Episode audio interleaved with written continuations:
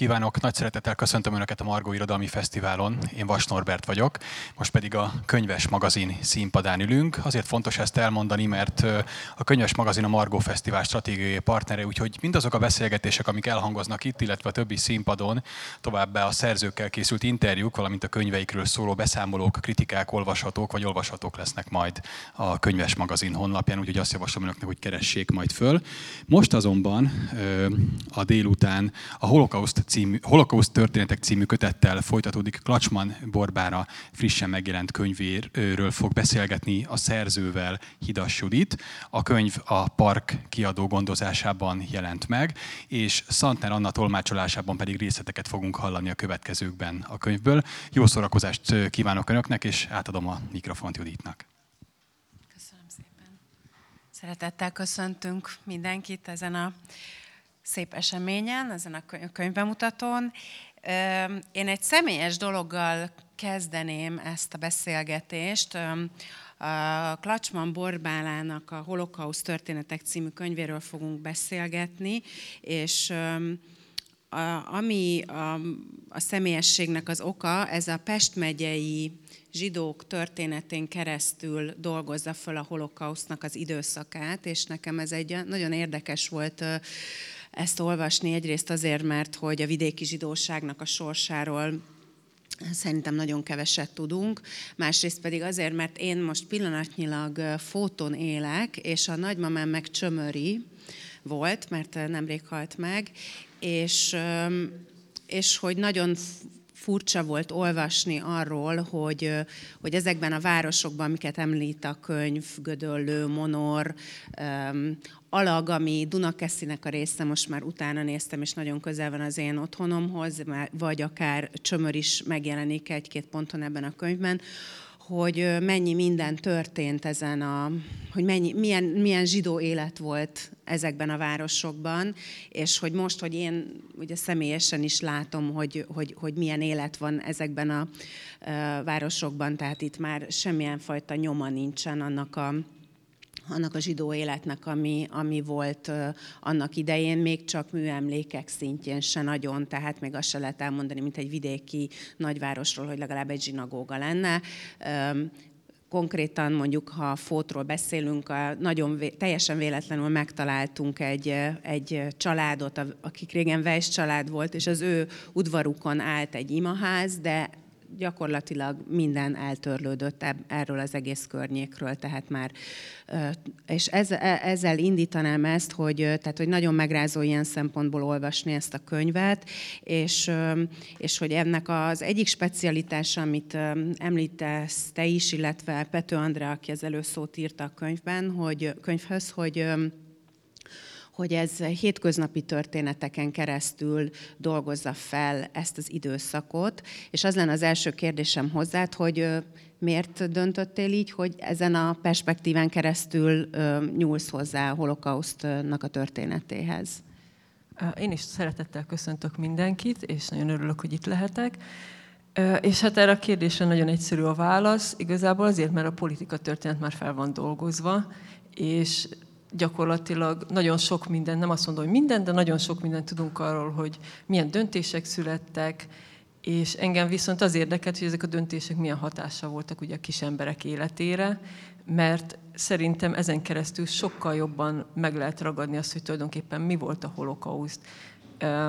Ezt nem tudom, hogy írtam a könyvben, de szerintem elég sokszor elmondtam, hogy ugye tudjuk, hogy félmillió, vagy talán több is, mint félmillió áldozata, magyar áldozata volt a holokausznak, és azt mondjuk, hogy meghalt 500 ezer ember, ez, ez gyakorlatilag senkinek nem mond semmit, ez egy borzalmas tragédia, de ezen túl nem tudunk szimpatizálni vele olyan módon, mint hogyha azt mondom, hogy a szomszédban élt egy zsidó házaspár, vagy egy zsidó ember, akit elvittek, e, megfosztottak először a, az üzletétől, aztán elvették a házát, aztán gettózták, elvitték, és meghalt mondjuk Auschwitzban. Tehát én szerintem így sokkal közelebb lehet hozni az emberekhez ezt a történelmi periódust, és nekem pontosan ez volt a célom, mert, mert hát a mai Magyarországon sajnos nagyon kevéssé van társadalmi szinten feldolgozva ez az egész történet. Azt írod a könyvben, hogy ez az első ismeretterjesztő jellegű könyv a holokausztról. Mi előzetesen beszéltünk, és én ezen úgy meg is lepődtem, mert hogy annyira sok könyv jelenik meg a holokausztról, hogy, hogy nem gondolnám azt, hogy de te jobban rálátsz erre, hogy ez mit, mit akar tulajdonképpen, hogy ez az első ismeretterjesztő jellegű könyv? Igen, tehát a holokausznak tényleg könyvtárnyi szakirodalma és irodalma van, de én úgy gondolom, hogy a, a szakkönyveket nagyon kevés olyan ember fogja elolvasni, aki nem szaktörténész, vagy történész, vagy, vagy egyáltalán érdekli valamennyire ez a korszak. Az ilyen embereket sokkal jobban meg lehet szólítani egy ismeretterjesztővel. Na most az ismeretterjesztő az gyakorlatilag a tudományos életnek a, a mostoha gyereke, ha mondhatom így, mert, mert félig meddig szakkönyv, de félig meddig nem az, egy kicsit irodalom, egy kicsit nem az, és, és emiatt, mivel egy ilyen, mivel egy ilyen féloldalas szempontból kell megközelíteni a dolgokat, ezért viszonylag kevesen űzik. És szerintem én úgy tudom, hogy Magyarországon nem jelent még meg ilyen jellegű könyv a holokausztról, szakkönyv az rengeteg van, visszaemlékezés, memoár, napló, történelmi regény rengeteg van, de olyan, hogy egy történész azt mondja, hogy akkor én most írok a nagy közönségnek, és nem a húsz másik történésznek, olyan szerintem még nem igazán volt. És akkor ezt mit akar pontosan? Tehát, hogy olvasmányosabb a nyelve, jobban meg... Igen. Igen, igen. Tehát ugye a, a tudományos életben azért nem annyira szeretik az ismeretterjesztőt, mert hogy nincs ott a tudományos apparátus. És hogyha történész vagy, akkor attól leszel hiteles történész, hogy ott van 120 lábjegyzet, idézetek, stb. stb. Tehát van egyfajta ilyen követelményrendszer, aminek meg kell felelni. Az ismeretterjesztőben ez nincs, és hát így mondhatja bárki azt, hogy hát akkor akármit leírhat az ember, de hát nyilván nem írhatok le akármit, tehát ilyen szempontból ez is egy tudományos mű, csak sokkal igen, közérthetőbb nyelven kell megfogalmazni, és ezért mondom, hogy ez egy picit irodalom is, mert hogy, mert hogy úgy kell írni, hogy, hogy ez egy befogadható dolog legyen, és végigolvassák majd az emberek, és ne borzadjanak el a szaknyelvtől a második oldalon. Volt, van, egy, van egy Facebook oldal is, ahol, aminek szintén holokauszt történetek a, a neve, és ezt is te szerkeszted, vagy te készíted.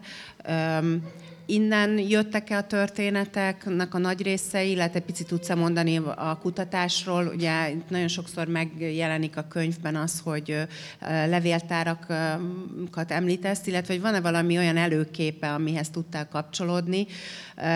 Még egy kérdés, ami szintén ez kapcsolódik, hogy a, hogy a University of Dublin-nak vagy a munkatársa, hogy esetleg valami angol száz minta volt erre, ami, ami ezt a könyvnek a megszületését segítette? Ö, nem, nem, nem.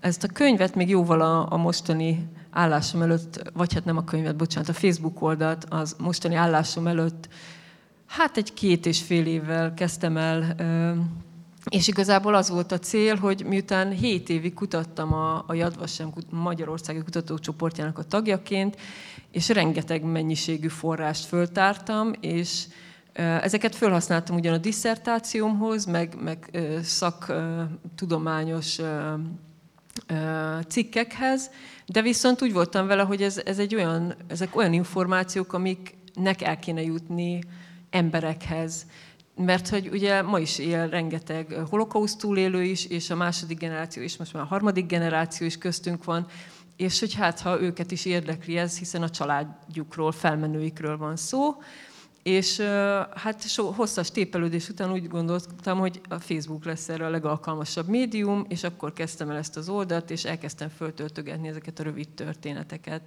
És direkt ez a formátum van, tehát egy ilyen egy-másfél oldalas történetek ezek, mert hogy ennél hosszabbat nem nagyon szoktak elolvasni az emberek ugye Facebookon. Ez a könyvben is látszik egyébként, tehát minden történet ilyen két-három oldalas körülbelül, és, és hát általában arra figyeltem, hogy egyszerű nyelvezettel fogalmazzak, de az, ettől függetlenül átadjak olyan tudást, milyen metódusokkal kutat az ember, hol kutat az ember, hogy csinálja, mit lehet ebből meg ebből a szövegből levonni következtetésként, mi volt a történelmi kontextus. Tehát, hogy egy kicsit valamit így a tudásból, ami így rám ragadt az elmúlt évek során, valamit átadjak, de mindemellett az egyszerűségre törekedni, és általában egy-egy történet, ugye egy családról, egy emberről, vagy a holokausznak egy motivumáról szól.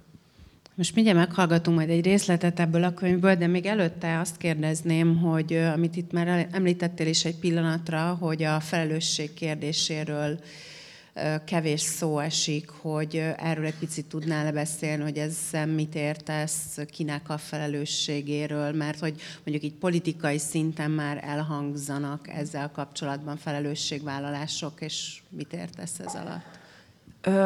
hú, ez egy nagyon összetett kérdés. Ugye a történelmi felelősség az nyilván az akkori politikai elité, tehát ők voltak azok, akik úgy eldöntötték, hogy meghozzuk a zsidó törvényeket, aztán 44-ben, amikor megtörtént a német megszállás, különböző, ebben most inkább bele sem megyek, tehát hogy ez egy rettentő bonyolult történet, tehát az a lényeg, hogy a magyar politikai elitnek akkor is felelőssége volt abban, hogy a németekkel együtt működve elkezdik a gettósítást és a deportálást. És itt egy történészek kiszámolták, hogy kb. 200 ezer emberről van szó, akik a köztisztviselői rétegben dolgoztak, a vasutasok, a orvosok, a bábák, sorolhatnám még ki mindenki vett részt ebben az egész folyamatban, hogy ez a gettósítás és deportálás megtörténjen, és hát eldeportáltak Auschwitz-Birkenauba 437 ezer magyar embert, akiknek a 75-80 százalékát azonnal elgázosították Auschwitzban, mert hogy munkaképtelennek minősítették őket. És ez, ez ugye a történelmi felelősség. Másrészt van egy másik fajta felelősség, ami, ami szerintem a, gyakorlatilag az össztársadalomi, hogy nem próbáltak valahogy ellenállni. Nem. De ez, ebbe azért nem akarok igazán bele, mert ez annyira bonyolult kérdés, hogy miért is nem álltak ellen, milyen lehetőség lett volna egyáltalán ellenállni. Tehát nyilván ez egy személyes, mindenkinek személyes döntés, személyes saját felelőssége volt. És akkor eltávolodva egy picit a történelemtől, ma nekünk is felelősségünk van azzal kapcsolatban, hogy erről beszéljünk, és feldolgozzuk végre ezt a traumát, ami szerintem azóta sincs feldolgozva. Tehát itt mindenki emlegeti mondjuk Szálasit, meg a németeket, meg esetenként néha Hortit, de itt körülbelül le is van zárva ez a történet. És hát ezért annál, ennél sokkal, de sokkal mélyebb dolgokról van szó. Itt arról van szó, hogy például a szomszéd kiigényli a zsidó szomszédnak a telkét, mert hogy éppen megteheti. És uh, ilyen apróságokról. És ezekről ma nem esik szó, vagy nagyon ritkán, úgyhogy szerintem, szerintem ez, ez most a mi generációnknak a felelőssége, hogy ezt, ezt az egészet így megpróbáljuk egy kicsit elkezdeni kibeszélni, átbeszélni, átgondolni, hogy vajon mi milyen lehetett azoknak az embereknek, ezért is írtam ezt a könyvet, hogy egy picit belgondoljunk, hogy milyen lehetett az, amikor egy ilyen helyzetbe kerül valaki. És hát igen, szóval így, így, így értem a felelősséget ilyen elég sokrétűen.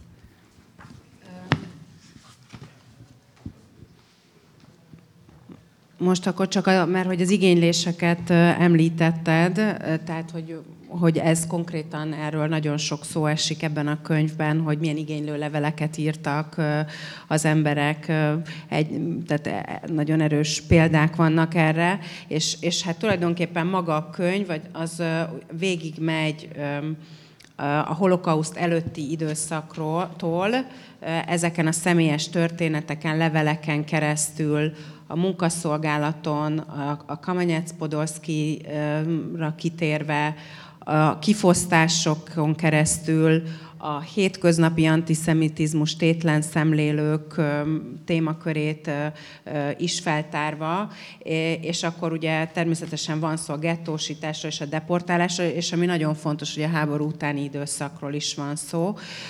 Anna, légy szíves, azt az első, első szöveget olvast fel, és akkor majd innen megyünk tovább.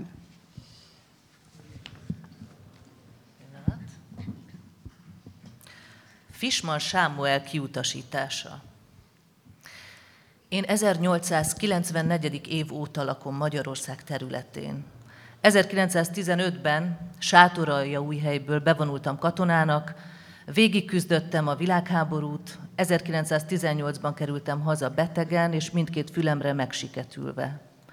Feleségem időközben leköltözött Kisbáriba, és azóta megszakítás nélkül itt lakunk. Írta Fisman Sámuel 1939. júniusában a külföldieket ellenőrző országos központi hatóságnak, amely az állampolgári igazoltatások kapcsán talált rá a hadirokkant lengyel származású öregemberre. Fisma Sámuel fiatalon került Magyarországra. A magyar seregben szolgálta végig az első világháborút, tartós egészségromlása miatt joggal remélhette, hogy kivételezetként mentességet élvez a zsidókat zaklató intézkedések alól. Feleségemmel, ki szintén öreg és súlyosan szembeteg, csak éppen, hogy tengetjük napjainkat a jó emberek támogatásával. Én igazán a legkisebb okot sem adtam kiutasításra, hiszen már süketségemnél és tudatlanságomnál fogva sem kerülhettem abba a helyzetbe, hogy az állam érdekeire, a közrendre és közbiztonságra aggályos lehessek. Alázattal könyörgöm, hogy még hátralévő pár napomat nem, nem éltóztassék súlyosabbá tenni kiutasításommal. Ne küldjenek egy idegen országba, ahol ma már senkim sincs. Itt éltem le életemet, és itt szeretnék örök pihenőre térni. Kérte Fishman a hatóságokat. Nyilvánvalóan nem értette, hogy az az ország, amelyet a hazájának tartott, amiért négy éven át harcolt, és ahol egész felnőtt korában élt, miért minősítette őt 72 évesen veszélyes elemnek, és utasította ki. Nem volt ezzel egyedül. Az 1930-as évek végétől ellenőrző hadjárat folyt a zsidók ellen annak érdekében, hogy a hatóságok feltárják, ki az, aki nem tudja állampolgárságát bizonyítani. Ebben az időszakban azonban csak annak volt állampolgársági bizonyítványa, akinek az iparjogosítványához szüksége volt rá. Sok zsidó, köztük olyanok, akiknek családja valójában több generáció óta Magyarország területén élt, nem rendelkezett a megfelelő papírral. Fisman Sámuel leveléhez csatoltak egy hozzátoldást. Kisbári község bírája és lakossága kijelentette, hogy nekünk, Fisman Sámuel és nejének Kisbári községben való további tartózkodása ellen semmi kifogásunk nincsen, sőt, tőlünk telhetőleg nevezettek eltartásáról is gondoskodunk. A levelet többen is aláírták. Kisbári mindössze 200 fős kis település volt, ahol öt zsidó élt csupán. Feltételezhető tehát, hogy mindenki ismerte, és a levél alapján szerette az öreg hadirokkant Fisman Sámuelt és nejét, azért is vállalták az eltartásukat. A holokauszt embertelen világában a kisbári lakosság összezárása az ember, emberiesség egy kis cseppje volt. Katonai érdemek, hajlottkor, hazaszeretet és a közösség támogatása mit sem számított azonban a bürokrácia olajzott fogaskerekeivel szemben. 1939. szeptemberi végleges kiutasítása után Fishman hontalan útlevélért folyamodott.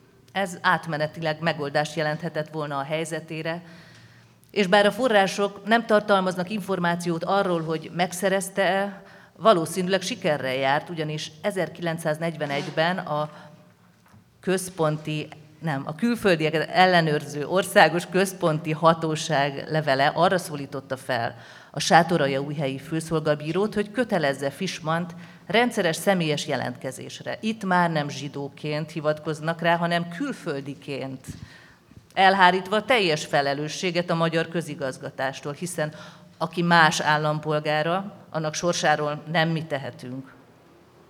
A főszolgabíró 1941. decemberében azt a jelentést küldte a külföldieket ellenőrző országos központi hatóságnak, hogy az ide vonatkozó rendeletek alapján Fisman Sámuelt és feleségét folyóévi július hó 23-án Lengyelországba való eltávolításuk véget a Körös mezői Magyar Királyi Rendőrség határvidéki kapitányságához toloncoltattam.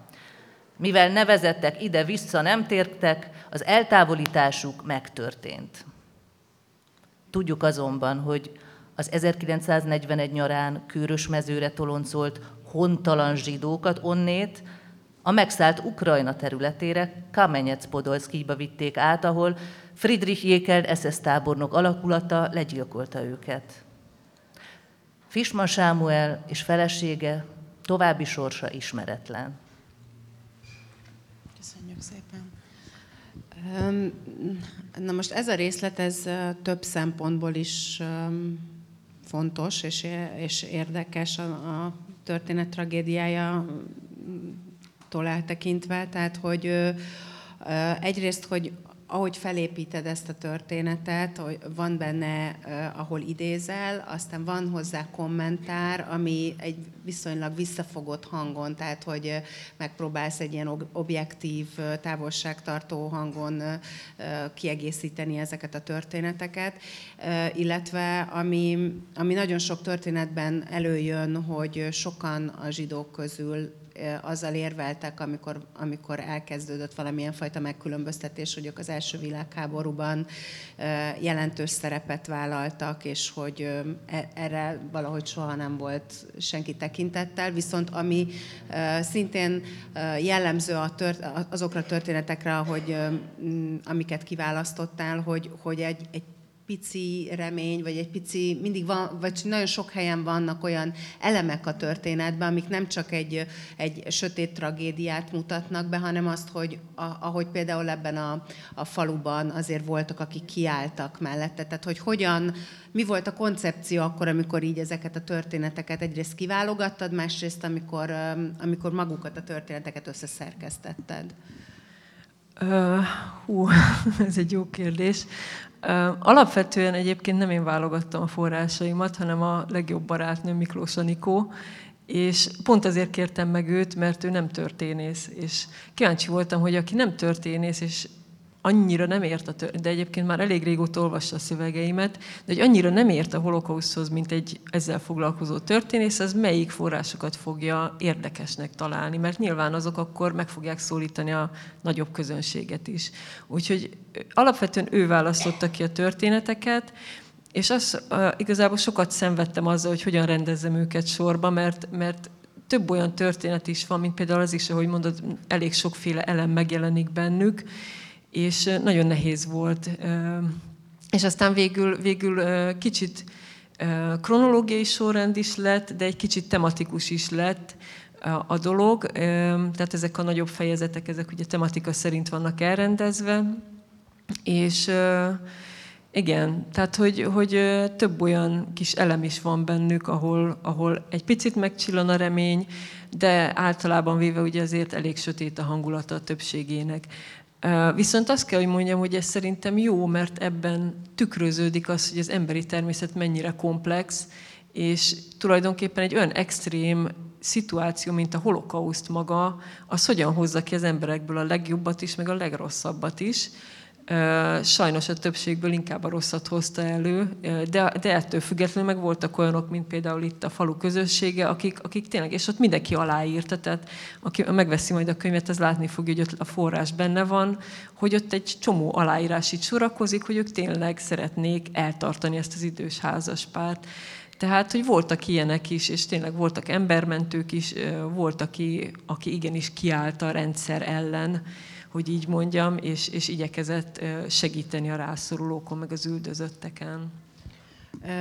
Ugyanakkor a, a tétlen szemlélők az egy ilyen nagyon fontos témája ennek a könyvnek, hogy róluk tudnál egy kicsit beszélni? Hát igen, ő, ők a többség. Ugye a történészek körében, vagy a holokauszt történészek körében főleg manapság kezd egy nagyon központi téma lenni, ugye ez a bystanders, tétlen szemlélőknek szoktuk fordítani magyarra, akik, akik, akik a többség, tehát nem az elkövetők, nem akik effektíve politikailag valamiféle hatalmon vannak, vagy, vagy köztisztviselők, akik, akik éppen teszik a dolgukat, hanem, hanem a többség, akik a zsidók körül élnek, és vagy segítenek, vagy nem. És ugye nyilván egy olyan történelmi szituáció van, hogy, a, hogy az ilyen többségnek a, a tettei fogják nagyban meghatározni, vagy hát meghatározni azt, hogy, hogy mi fog történni a, a helyi zsidókkal. Mert hogy, mert hogy ugye a köztisztviselők azok teszik a dolgukat,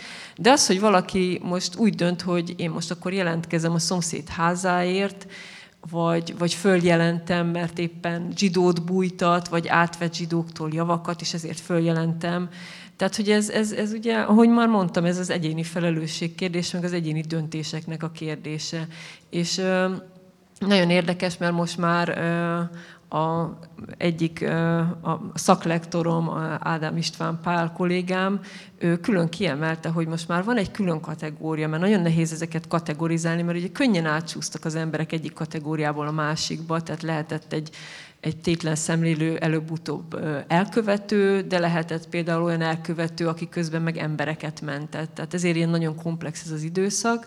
De szóval, hogy azt mondta nekem a, Ádám István Pál, hogy már van egy külön szakkifejezés, hogy, hogy azokra az emberekre, akik, akik korábban őket bystandernek, tehát tétlen szemlőnek neveztük volna, de valamilyen módon mégis bevonódtak, hogy őket már nem számítjuk ma tétlen szemlélőnek, hanem a tétlen szemlélő az, aki tényleg behúzza a függönyt, és semmiről nem akar tudni, nem igényel zsidóházat, hanem, hanem csak ott így van és, és figyeli közben ezt a kibontakozó történelmi helyzetet.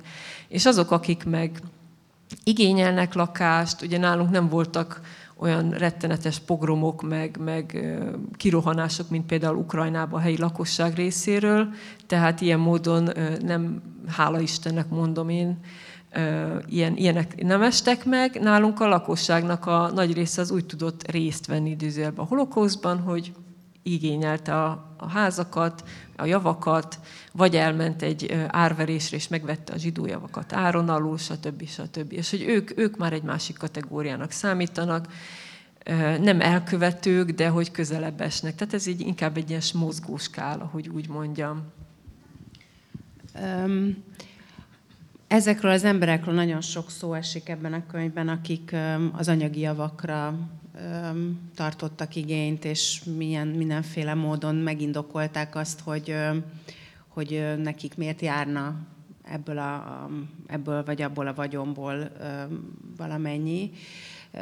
És én azon gondolkoztam, miközben olvastam a könyvet, hogy ez hogyan alakul, egy, hogy erre van, van-e valamilyen rálátásod, hogy, hogy ez egy az, az, amikor egyszerűen a köztudat, köztudatba, vagy a, vagy a közbeszédbe, inkább azt mondom, az átmegy, hogy, hogy, hogy leírunk ilyeneket, hogy, a, hogy igen, hogy ennek és ennek a zsidónak ezért és ezért nekem jár eze vagy aza. Tehát, hogy, hogy ez hogy alakul ki, hogy ez, e, e, e ilyeneket már le tudunk írni, és, és ugyanez merült fel bennem a, a, a holokauszt után is, amiket olvastam történeteket a könyvben, hogy, hogy, hogy hogy van, tehát azt írod, hogy nincs egy ilyen cezúra, amikortól ugye vége van az antiszemitizmusnak, vagy egyáltalán a zsidókkal szembeni ellenérzéseknek, de megváltozik a nyelv mégis, és, és, és elkezdenek hirtelen visszatérni egy úgymond normális igazság szolgáltatási menethez. Szóval, hogy, hogy mi, mi, van egy ilyen pont szerinted, amikor ez így átfordul, ez törvényhez köthető, vagy mi, mi az, ami az a lélektani pillanat, amitől ez elkezd egyszerűen másképp működni? Hát én azért szoktam azt mondani, hogy ugye történelemben azt mondjuk, hogy véget ért a világ, második világháború, és akkor utána kialakult egy új rendszer Magyarországon, de hát ez egyrészt azért nem igaz, mert az új rendszernek a magva az már korábban kialakult, másrészt pedig Másrészt pedig szerintem azért, jó persze a háború végét ugye könthetjük egy pontos időponthoz, de maguk a társadalmi folyamatok azok nem köthetőek ez az időponthoz szerintem.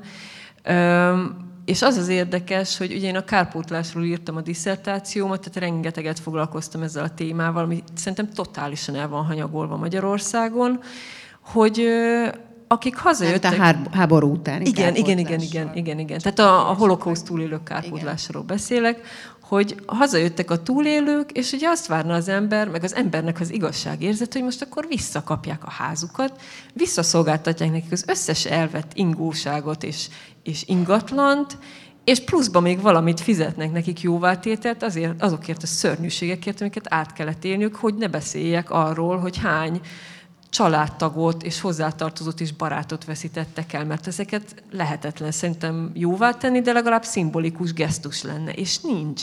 Egyszerűen nincs. Tehát hazajönnek a túlélők, és azért kell gürizniük, hogy legalább a családjuk házát visszakapják.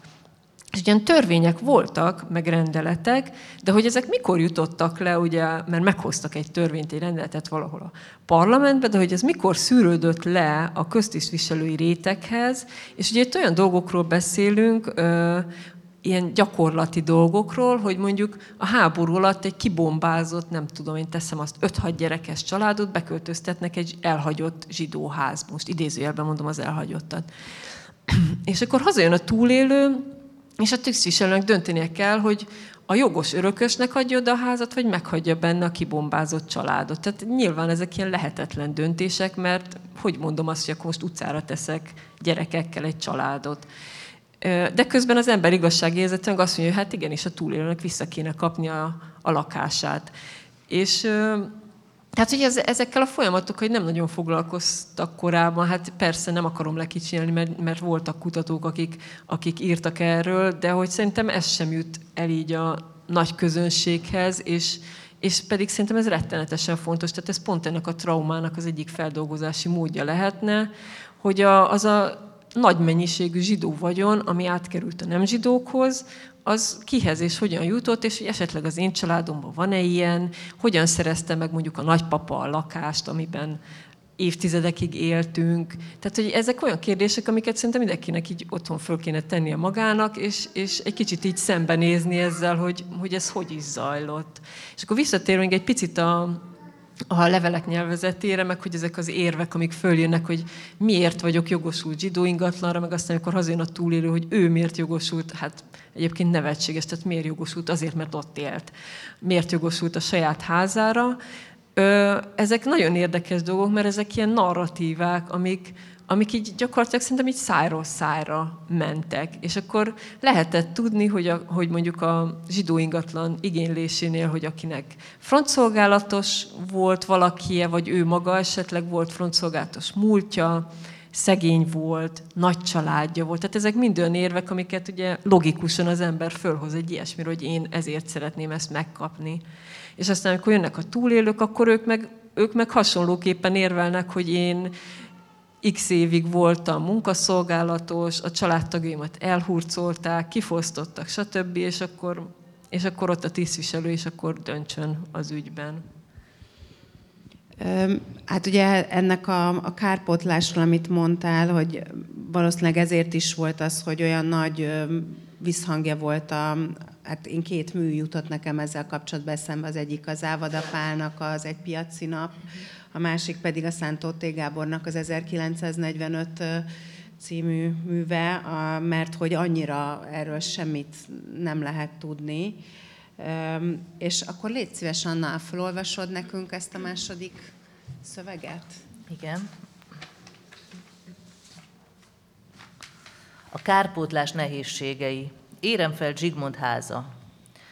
Pilisvörösvár község előjárósága igazolja, hogy Érenfel Zsigmond és neje született Braun Franciska, kiknek 1167 négyzetölnyi beltelken egy családi ház épületfak kereskedéshez szükséges tartozékokkal állt, és pedig a lakóház állt öt szoba, konyha, előszoba, mellékhelyiségekkel, mosókonyha, irodahelyiség, kilenc tető alatt álló és épületfa célját szolgáló raktárépületek, azon kívül egy szobakonyhás és egy két szobakonyhás lakóépület. Igazoljuk továbbá, hogy fenti épületek az 1944. évi december 24-én történt hadműveleti bombázás alkalmával komoly sérüléseket szenvedtek, melyből egy udvari szoba teljesen megsemmisült, míg a többi helyiségek a légnyomás által okozott sérüléseket szenvedtek. Az éremfelt házaspár virágzó pilisvörösvári kereskedést és nagy családi házat kényszerült hátrahagyni a holokauszt folyamán. A ház megsérült a harcok során, azonban nem csak az az egyféle kár érte. Az előjáróság által 1948-ban kiadott igazolás ugyanis így folytatódik. Igazoljuk még, hogy a fenti lakóházat községünk felszabadulása előtt 1944. év december 24-éig német katonaság tartotta megszállva, ezen darab eltűnt. Szinte természetes, hogy egy ekkora házat a megszálló hatalom képviselői foglalnak el, ezáltal szimbolikusan is megalázva a helyi zsidóságot. Azonban még a kialakulóban lévő szocializmus antifasiszta narratívája sem volt hatással a bürokratikus eufemizmusra. Az 1948-as igazolásban említett bútordarabok nem csupán eltűntek, hanem a német katonák lopták el őket. Feltételezhetően Érenfeld Zsigmond lakóháza vagyonos kereskedőhöz méltón volt berendezve, így a bútorok könnyen megszerezhető, értékes zsákmánynak tűnhettek. Azonban nem csak a németek vetettek szemet az üres épületre. Eltűnt továbbá a fent említett bútorok irodafelszerelésének tekintélyes része a felszabadulást követő napokban, ugyanis a közigazgatásilag még teljesen szervezetlen községben ismeretlen helybeli lakosok az ott talált ingóságokat széthorták, valamint az épületfar raktárkészletet is. Ennél fogva Érenfel Zsigmond és neje tetemes összeget és értéket képviselt vagyont vesztett.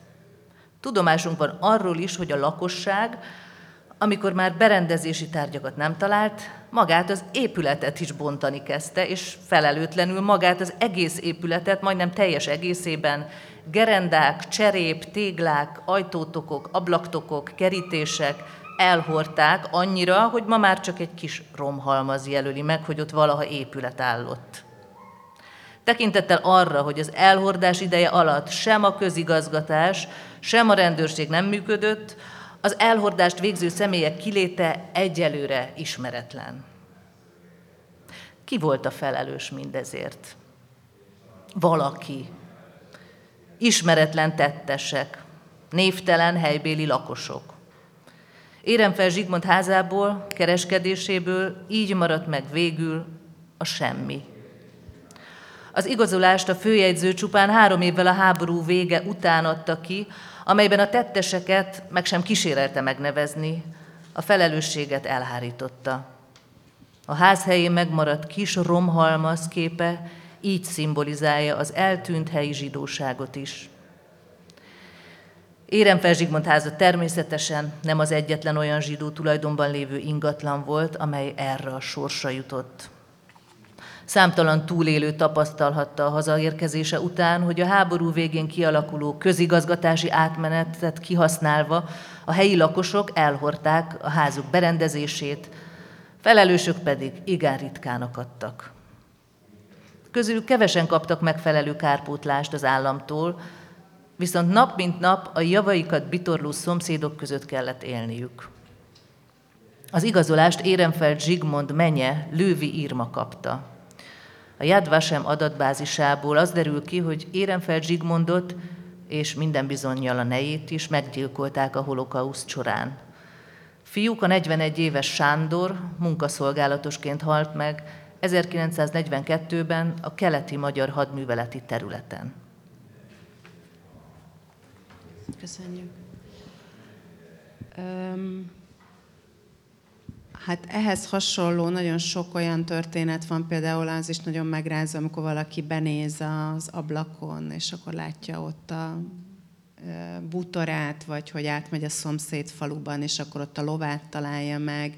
Illetve van egy nagyon, egy, egy ennél még megrázóbb, amit egy cipőfelsőrészkészítő mesterembernek a történet. Azt esetleg még elmondott, hogy, hogy mi, mi ez a történet, mert ez legalábbis bennem ez nagyon megmaradt Igen. ez a történet. Igen, hát itt arról volt szó, hogy valójában ez a cipész zsidó férfi, ő egyébként ügyvéd volt. De amikor jött a első két zsidó törvény 1938-39-ben, akkor nem folytathatta ugye a praxisát, és ezért gondolom én, hogy kényszerűségből elment és elkezdett ezzel foglalkozni. És sajnos a holokauszt áldozata lett, viszont az özvegye két kisgyerekkel túlélte a holokausztot, és írtak az ócsai előjáróságnak, hogy hát még a férjük kötött, férje kötött egy üzletet az egyik ócsai cipésszel, hogy ezeket a felső bőröket, ilyen nyári szandálokhoz való cipő felső részeket, azokat átadja ennek az ócsai mesterembernek, aki elkészíti hozzájuk a talpakat, és akkor el lehet adni ezeket, mint, mint szandálokat. Viszont ugyan a cipőfelső részeket átvette, de nem fizetett értük, és ezért most szeretné ezt így utólag behajtatni, mert hogy ott van a két kisgyerekkel, és, és hát nincs mit enniük tulajdonképpen. És hát megkeresték a, az ócsai előjáróságtól ezt a ócsai mesterembert, aki közölte tömör nemes egyszerűséggel, hogy ő neki semmiféle tartozása nincs, viszont ennek a, egyébként újpesti volt ez a zsidó család, ne, felé, nekik viszont van feléje tartozásuk, és ez egy olyan rövid, ilyen szűkszavú levél volt, sőt, erről, ugyanerről a mesteremberről tudom, hogy ő beköltözött az ócsai zsinagógába, és ott kezdett el működni ugye a zsidók deportálása után, ott berendezte a saját kis műhelyét, és ott kezdett el működni, és többszöri felszólításra sem akart kiköltözni. Tehát erről írtam egyébként egy cikket az újkorra, mert az annyira érdekes volt, hogy, hogy ilyet hogy? Tehát, hogy valaki csak úgy beköltözik egy megürült zsinagógába, és ott él, és hiába küldik neki a felszólító leveleket az előjáróságtól, a különböző zsidó szervezetektől, egyszerűen nem hajlandó kiköltözni, és akkor, és akkor már arról van szó, hogy egy csendőri karhatalommal mennek érte, amikor végre nagy nehezen sikerül egy megegyezést összehozni. Tehát, hogy ebből feltételeztem, hogy ezt az embert vagy abszolút hidegen hagyta a zsidók sorsa, vagy ráadásul antiszemita volt, és, és hogy nekem egy kicsit ilyen blöffnek tűnt ez a levél, amit visszaválaszolt ugye a cipők kapcsán, hogy, hogy, hogy ennek az özvegyasszonynak tartozása van feléje, és hát sajnos a történetnek ugye nincsen vége, mert hogy nem maradt fönn több forrás ezzel kapcsolatban, de az ócsai előjáróságtól azt írták vissza a hölgynek, hogy hát sajnos ők nem tudnak ezzel így mit kezdeni, hogy ezt peres úton kell majd megoldani. És ugye hát ilyen, ilyen történetek vannak százával a levértárakban, a kárpótlással kapcsolatosan, hogy nem akarják visszaadni, nem érdekli őket a zsidók sors, nem érdekli, hogy nincs telenül maradtak ott, vagy jöttek haza egyáltalán, hogy, hogy meghalt a, a családjuk, egyedül kell újra kezdeni az életüket. Tehát így, egy ilyen társadalmi szolidaritás az nem nagyon volt, de hát mondjuk ugye a háború végéről beszélünk, amikor olyan gazdasági helyzet volt, amilyen tudjuk, hogy a hiperinfláció nem sokkal később el is kezdődött, tehát egy borzasztó helyzetben volt az ország, de hát ettől függetlenül is én úgy gondolom, hogy azért egy pici szolidaritás lehetett volna azért az emberekben. De én a források alapján azt tapasztalom, hogy ilyen nagyon ritkán volt. Igen, ezt akartam is kérdezni, hogy arra volt egyébként forrás, vagy van-e, vagy egyáltalán egy a történészi kutatásait során találkoztál-e olyat, hogy valaki mondjuk valamilyen fajta megbánást tanúsított azzal kapcsolatban, ahogy esetleg viselkedett ilyen, valamilyen ilyen Hát helyzetben. erről e- ezt, ezt azért nehéz megmondani, mert ugye ezek ilyen emberi dolgok, és én hivatalos iratokat Igen. néztem, és ott azért ritkán van ilyesmi, de olyat találtam viszont ö, többször is, hogy megegyeztek, tehát a, a hazatért a túlélő, és valahogy a házába időközben beköltözött emberrel meg tudott egyezni, hogy akkor vagy x időre kiköltözik, vagy megosztják, és akkor az egyik szobában nő, a másik szobában ő lakik. Tehát, hogy ilyen megegyezések lehettek, voltak. Olyat, olyanra is találtam példát, ami szerintem egy nagyon végtelenül szép történet, hogy egy házaspár, egy nem zsidó házaspár élt egy zsidó idős özvegyasszonynak a lakásában, mint albérlő, és ők valahogy így megmentették ezt a hölgyet a holokauszt során, tehát sikerült valahogy elbújtatni, és akkor a háború után a hölgynek a leszár, leszármazott, tehát gyerekeivel, unokáival sikerült megegyezni, hogy miután a holokauszt során végig őt, ők ott bújtatták és eltartották ezt az idős asszonyt, ezek után a házat sokkal, de sokkal olcsóbban megvehetik, és akkor ugye ezt a, ezt a gyerekek meg az unokák így megkapták ezt a pénztől, és akkor annétól kezdve az idős asszonyt azt az élete végig ott eltartották, ezt így vállalták a házzal együtt. Tehát, hogy ilyen történetek időnként előbukkanak, de sajnos ez a ritkábbik eset. A, a könyvnek a, az elején van egy olyan mondat, ami arról szól, hogy a holokauszt oktatás az, az, az úgy tűnik, hogy csődöt mondott, és hát nyilván a, a, ennek a könyvnek a szá, egyik szándéka az az, hogy valamilyen fajta módon ezt pótolja, de az lenne a kérdésem, hogy szerinted mi az, ami ami még kellene, vagy, vagy kinek lenne ez a dolga szerinted, hogy ebben másképp járjon el, vagy más, más utakat keressen, ami, ami most nem működik. Ú, ezt, ezt Pető Andrea írta, nem én? Igen, de hát azért gondolom, hogy egyetértesz ezzel, a, vagy, vagy legalábbis gondolsz valami igen, hasonlót. Igen, igen. Tehát azzal egyetértek, hogy mivel hogy ez szociológiai felmérések igazolják, hogy elég erős az antiszemitizmus a társadalomban, mind a véres szájú idézőjelben, mind a látens antiszemitizmus elég erős, és hát igen, tehát a holokauszt oktatásnak az egyik célja pont az lenne, hogy ez a, egy kicsit empátiára nevelni az embereket, hogy ne legyen megkülönböztetés, és ez, ez nem csak a zsidókra érvényes, hanem a romákra, meg a nem tudom, kínaiakra, tehát bár, bármilyen népcsoportra, akit jelen lehet az országban, vagy akár a nagyvilágban. Hogy kinek kéne ezen, ezen valahogy javítani, hát ez szerintem, ez szerintem egy komplex társadalmi projekt kéne, hogy legyen kezdve a politikusokkal, akiknek úgy kéne erről beszélniük, és jelen kéne lenniük mondjuk megemlékezéseken, és úgy kéne kommunikálni ezt az egészet, hogy nem mint egy, mint egy olyan dolog, ami valami idegenekkel történt meg, vagy nem akarom mondani a, az emlékművet a szabadság de most, most sajnos említettem, tehát hogy ez, hogy ez az emlékmű is, tehát hogy, hogy, hogy a, második világháború áldozatainak, tehát hogy úgy állítjuk be, mint hogyha egy szinten lenne a átlagos magyar ember, aki elszenvedte a második világháborút, meg az a zsidó magyar, akit eldeportáltak Auschwitzba, hát sajnos ez nem egyenlő. Tehát tudom, hogy mi, itthon is mindenki szenvedett, és borzalmas volt, mert egy háború az csak borzalmas lehet, de szerintem körülbelül semmi se volt ahhoz mérten, hogy mi történt Auschwitzban.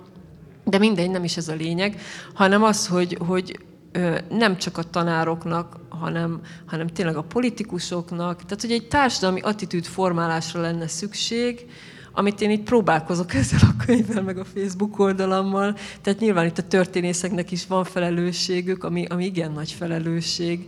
De mondjuk akkor azt kérdezem, hogy látsz külföldön olyan példát, ami szerinted egy mintaértékű most akár egy projekt is lehet, tehát nem azt mondom, hogy egy ilyen össztársadalmi ügyet mondjál, hanem amit, amit egy jó iránynak tartasz, és, és az követendő lehetne akár itthon is.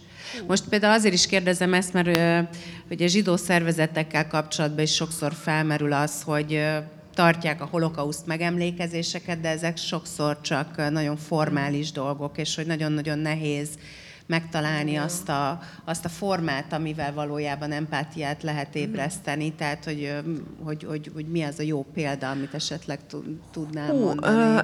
Hát szerintem az mindenképpen előremutató, amikor például diákokat próbálnak bevonni, de nem úgy, hogy el, hogy akkor most holokauszt emléknap van az iskolába, és mindenki lemegy és meghallgat egy beszédet, mert az nem bevonás. De például Írországban indult ez a kezdeményezés, ha jól tudom, és most már Angliában is van, és talán már máshol is, hogy, hogy a diákok sárga virágot sárga, ugye, mint a sárga csillagnak a jelképe, hogy sárga virágokat ültetnek a holokauszt emléknapon az iskola elé. És akkor szerintem ez egy tök jó kezdőpont arra, hogy egy picit beszéljenek arra, hogy miért pont sárga virág, és hogy ez mit jelentett, és hogy mit jelent az, hogy valakinek, ugye nálunk hat évestől fölfelé mindenkinek ki kellett rakni a sárga csillagot, hogy ez mit jelenthetett azoknak az embereknek, akik ezt, akiknek ezt ki kellett tenni, és hogy miért borzalmas az, amikor így megkülönböztetünk másokat. Tehát például szerintem ez egy, ilyen formában ez egy, ez egy tök jó kezdeményezés, nem tudom, hogy mennyire elterjedt, de az, hogy én Írországban találkoztam először, és most már Angliában is van, az azt jelenti, hogy valószínű, hogy valami jól működik, és akkor szájról szárja terjed a híre, hogy, hogy ez egy jó gyakorlat, és mások is átveszik. Tehát én mindenféleképpen arra gondolok, hogy itt a következő generációt kell valahogyan megszólítani, mert ők azok, akiknek ugye a jövőben felelősségük lesz az, hogy ne történhessen meg ilyesmi, és ne történhessen meg semmilyen megkülönböztetés a társadalomban. És ezzel a könyvvel egyébként van-e olyan terv, hogy ezt valamilyen fajta oktatási helyzetbe vagy ez, ez ilyesmiről még nem, nem gondolkoztál? Nem, én ezt megírtam. Ráadásul akkor írtam, amikor a kisfiam fél éves volt. Úgyhogy egy picit, picit bennem volt az, hogy igazából ezt, sőt neki is ajánlottam meg a páromnak, hogy, hogy az ő generációja már legyen olyan, akiknek, akiknek ez, ez evidencia. De, de, tehát, hogy én otthon ültem és írtam, és reméltem, hogy lesz valami haszon belőle, de engem még ilyesmivel nem kerestek meg, és, és sajnos most nem állok úgy kapcsolatban, ugye munkám eléggé el, el vagyok foglalva, tehát hogy így nem állok úgy kapcsolatban olyan szervezetekkel, akik, akik így oktatással foglalkoznak. De nagyon remélem, meg remélem, hogy hasznos lesz, és, és hogy tudják majd hasznosítani ezeket a történeteket. Hát nagyon szépen köszönöm a beszélgetést. Én is köszönöm. Köszönjük a figyelmet.